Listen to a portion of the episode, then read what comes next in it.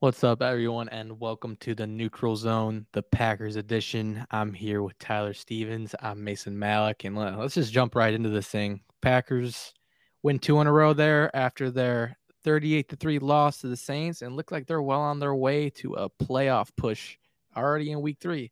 Give us your early takes on the season as a whole and go into the game a little bit of us with the 49ers as well. So what I see so far is that the NFC North absolutely stinks, except yep. for the Packers. So things are looking very good, and it's kind of as I expected.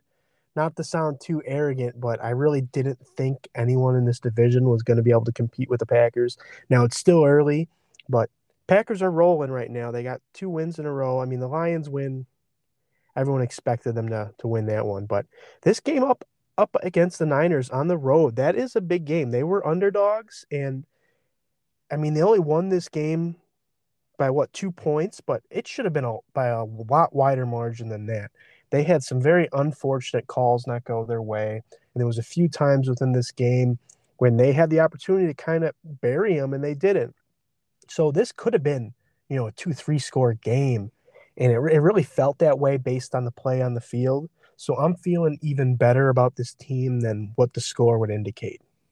Yeah, and I'm gonna go back to the NFC North real quick. Uh, the Vikings they should have beat the Cardinals there, so they could very easily be two one one right now. Uh, they had a very impressive win versus the Seahawks, so I'm pretty sure the Bears are out of it, but and the Lions, but Vikings might be able to make a push here. We'll see. And going back to the 49ers, I did pick them to win, so I agree it was a it was a very impressive win, especially that drive at the end.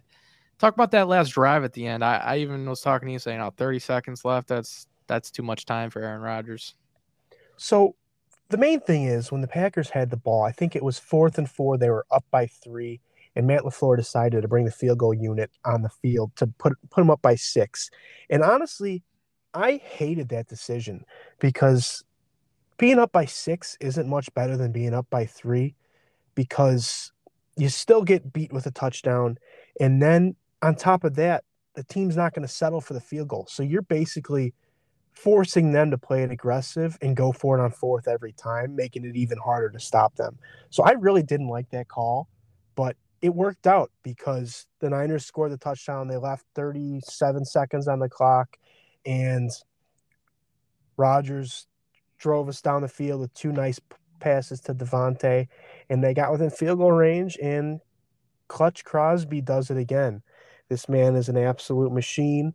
Uh, it seems like he's the ageless wonder, and I think it was a very thrilling end to, to a very good football game. But like I said, a game the Packers should have won by more. Yeah, I think um, you might not have liked the call originally, but it, it definitely worked out, and maybe the numbers would say that it was the right decision.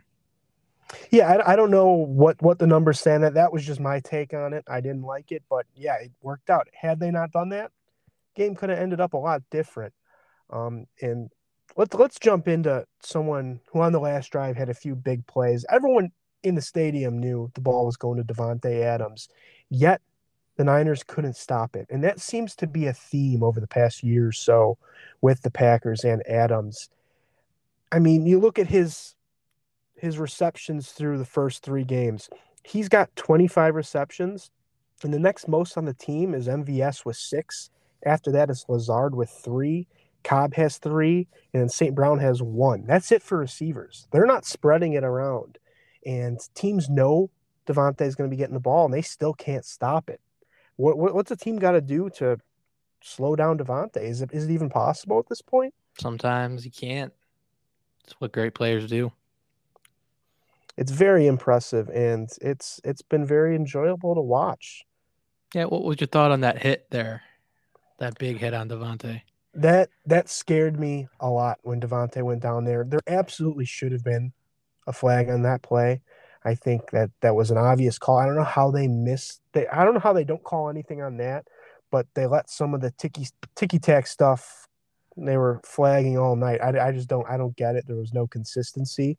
It was very scary. I thought it could have been a big time injury. the way he looked and laid on the field.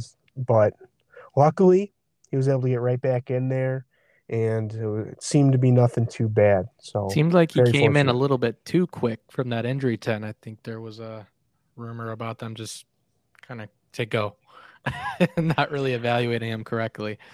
I mean, I, I can't, I'm not a doctor. I can't speak for any of that. It did seem very quick from what I thought. I was very surprised to see him go back in there, but you got to trust the, these, the medical guys on the, in the NFL because they're some of the best in the business. So if, if, if they cleared him, I, I feel pretty, pretty safe. There's also some shady stuff that happens behind the scenes, I imagine. Oh, We're I'm not sure going to get too is. much into that um, I really want to talk about the offensive line because I know there were some concerns, especially with Jenkins being out. What were your thoughts on the left tackle situation in that game and just overall as a whole? So we know all off season I've been raving about the Packers depth, and I'm I know you're absolutely sick of hearing it, I the am. depth on the offensive line, because it's all I've been talking about all off season. And what I said last week is this offensive line will be tested the, the depth will be tested against the 49ers because Bakhtiari's still out and then filling in his in his shoes was Elgton Jenkins and he was out as well.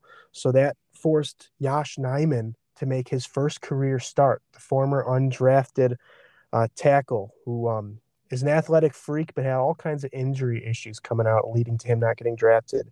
And they've had him on their roster for a few years, bringing him along. And this was his time to shine. And he went in there and facing Nick Bosa, he allowed zero pressures on the night. Now, one one caveat to that is he did have a few big penalties. I think he had a hold and a face mask, and he had a few things that would have been pressures if he didn't commit a penalty. So it's a little bit it's a little bit cheap to say he had zero pressures, but he had a great game. It looked like in his first drive, he was going to be a reason they were going to lose this game. He looked like a mess. He looked nervous. He looked unprepared. But after that, he settled in very nicely and played a very good game. Yeah, it's it's kind of shocking. I'm just I'm like you said, I'm sick of hearing about this depth, but when the depth keeps showing up, there's not much I could say at this point. and and that's the thing. Outside of Billy Turner in this game, the rest of the offensive line the other four spots had a combined one road start in their careers. So all these guys were pretty much playing like their first road game and first road game with fans, and they they were pretty great. I mean, you look at the pressures allowed down down the the line. You had not Yosh Nijman with zero, Royce Newman, or actually Jon Runyan with two at left guard, Myers with two at center, Newman with one at right guard, and Billy Turner on the other tackle spot had zero as well. Billy Turner is someone who's not getting enough recognition right now because he is playing some great football, maybe the best of his career. Yeah, and coming up, the Packers have the Steelers, and I'm looking at the injury report right here. We got Jenkins did not participate again today, so looks like uh, I don't know what's going to happen. We'll have to see what the Friday designation says, but right now it looks like he might not play again. And I, I think that's very likely that he won't play. And now this offensive line is going to have another test going up against the Steelers. But what made what helped the offensive line so much was they're doing all kinds of chips and they're keeping guys in to help, you know, help with Bosa, help with Armstead. They had extra bodies in there to help out. And I think that was so crucial to why neither tackle allowed a pressure in this game. They weren't put on an island you know, all game. They, so it's not like it's not like they were dominant the way sometimes Bakhtiari or Jenkins are out on an island. It wasn't quite like that. They were getting the help, but that's something they're going to need to continue because yeah, it sounds like Jenkins might not be back this week. It's almost as if you chip the other team star players that it actually slows them down. I, I wouldn't know what that's like for my team, but yeah, yeah, yeah. the point. Nobody tell the Bears you can do that. and I'm looking at the Steelers injury report here, and I see a couple big names as well. I see Juju did not participate and Ben Roethlisberger, so I don't know what's going on there. But right now, it doesn't look too good. And Diontae Johnson's coming back from an injury, and he's I think he's questionable as well. So they are a little banged up, and this this offense for, for the Steelers hasn't looked very good. And Big Ben, he's looking very old. So this is going to be it's going to be a test because they're still a good football team. They're still a good roster, but this offense isn't what it used to be. So let's let's go into this matchup a little bit. It seems like Packers are at home, a 4:25 p.m. game. What are your quick thoughts about it so far? So we saw the Packers defense bounce back, or not bounce back, but start start to play even better against the 49ers. They did give up what 28 points, but the defense made some plays, and that gives me a little confidence going into the Steelers because I don't think the Steelers' offense is quite as good as the Niners. So this is an opportunity for the defense to take another step. We saw a little bit of adjustments from Joe Barry in this past game, so I'd like to see him continue that going forward. It's nice having adjustments on defense. You know, we're strangers to that with Mike Pettine for years, so it's it's yeah. it's it's fun to see. Looks like the Steelers uh, they had that very impressive win versus the Bills week one, but we all know how week one goes. And a lot of weird stuff happens, and then they have lost pretty badly to the Raiders and Bengals. So a lot of us thought this Steelers team was for real after week one, and it does not seem to be the case. And one big weakness of this Steelers team that I think the Packers could kind of take advantage of is their offensive line. The Steelers do not have a good offensive line, and that's probably a big reason why their offense isn't very good. And Packers D line really got it going last week. I mean, Kenny Clark was an absolute monster against the 49ers, and Rashan Gary had some nice pressures as well. I think back to back plays, it looked like he, if he didn't get credit with the sack, he at least forced the sack. And then I think it was like third and 20, and the Packers, it was some kind of garbage call that gave the Niners an automatic first down. But, but what I'm saying is this front seven on defense seemed to have really got it going against the Niners. They even slowed down that that daunting running game. So they're going to go up against another team that likes to run the ball quite a bit in uh, Pittsburgh this week. So I'd like to see this front seven continue to improve as the season goes. Yeah, and like you said, their offensive line has struggled, and along with the wide receiver situation, they're probably gonna, they're going to rely on their tight ends. They're going to rely on Harris. So it's going to be a big test for the Packers' run defense to really show what they're about, and we might see Mason Rudolph too. yep, you don't know, and the uh, the thing with this offense that Packers have to watch out for is Najee Harris. He had 19 targets out of the backfield last week, or not necessarily out of the backfield, but as a running back with 19 targets. That is absolutely insane. And we know historically the Packers have trouble defending receiver or running backs coming out of the backfield. So hopefully that's not going to be a problem for them on Sunday, but it's something to keep in mind. Yeah, let's get into a record or not a record, a score prediction. Sorry. What are you thinking in terms of a score for this game? I think the Packers are going to win this one pretty handily. What what's the Vegas line? I don't, I don't even know. I'll look it up right now. I guess I'll go with my prediction as you're looking that up. I think the Packers are going to win this one pretty in a pretty controlled fashion. I think I'll go with I'll go with 30 I'm going to go with a pretty basic score. 31-17 is my score prediction. And the line is six and a half. Six and a half. Yeah, six and a okay. half. Might that, move to seven. Fair. So yeah, I'll, I'll I'll stick with my score prediction. So I'll go with 31-17. You know, especially Packers being at home here and with the Steelers' struggles and injury concerns, I think, yeah, I think I'm going to take the Packers this week. So I think I'm thinking a similar score as well. I'm thinking like 34-21, something along those lines. So definitely a, a cover situation for the Packers, easy money. Let's go get that money. All right. Anything else you want to talk about about the matchup? Uh, um, matchup in particular you, you want to talk about or anything like that? Well, let's talk a little bit about the emergence of Eric Stokes on this Packers defense because it seems like ever ever since he kind of took over in that cornerback two spot that this defense has been getting progressively better.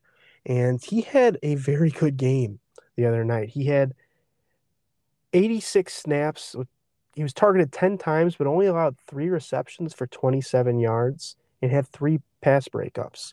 So he's looking like looking like the Packers may have found a, a, real good player in Stokes. It's very early, so I'm tempering my expectations. But so far, he looks really good, even for a rookie cornerback. Yeah, is Kevin King? I think I saw he was a did not participant today. Did not. Yeah, he, he he he once again was not participating in practice, so he could be out as well again. So it could be even more opportunity for Stokes to get a lot of reps. Although even if King was back, I think Stokes, I think that's his job now. So I think even if Kevin is able to play, I think that only provides them with more depth. So it's not necessarily a bad thing to get him back in there, even though everyone complains about his struggles. But if another injury happens to this defensive back room, they're going to be very thin. So they they could use King to return very soon. Yeah, and whoever's out there is going to have an easier matchup with those wide receiver concerns for the Steelers. But we will have to see, of course. Let's, let's talk about one thing real quick. What's going on with Big Ben when he is playing? Every time I look on Twitter, there's some weird play, like where he's like unathletic, falling, tripping, making a bet. Like it's just it looks terrible. When I look so, at his stats, they're not that bad.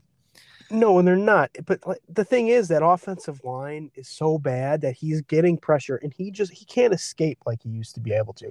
He used to be able to even for a big guy, he would move, navigate the pocket a little bit, get out of avoid a few sacks and he just doesn't have that anymore. And he just looks like he's in pain out there all the time. You know, I think age is just creeping up on him and age is undefeated. It's it's going to come for everybody and it seems like it's coming for Big Ben very fast and I don't I don't know what they're going to do long term because it looks like he's deteriorating here, which is very unfortunate to see. But he's still going to give you a f- fight, so you got to can't count him out. Which is why what Tom Brady is doing is considering age only wise is pretty impressive. But he is on a stacked team, so it is what it is. But if you don't have anything else, uh, I think we can wrap this up. Yeah, yeah, I think that's a good place to to wind down. All right, sounds good. Thanks for listening, guys. We'll be back with the end of this Steelers game to see if the Packers can pull it out and get a victory.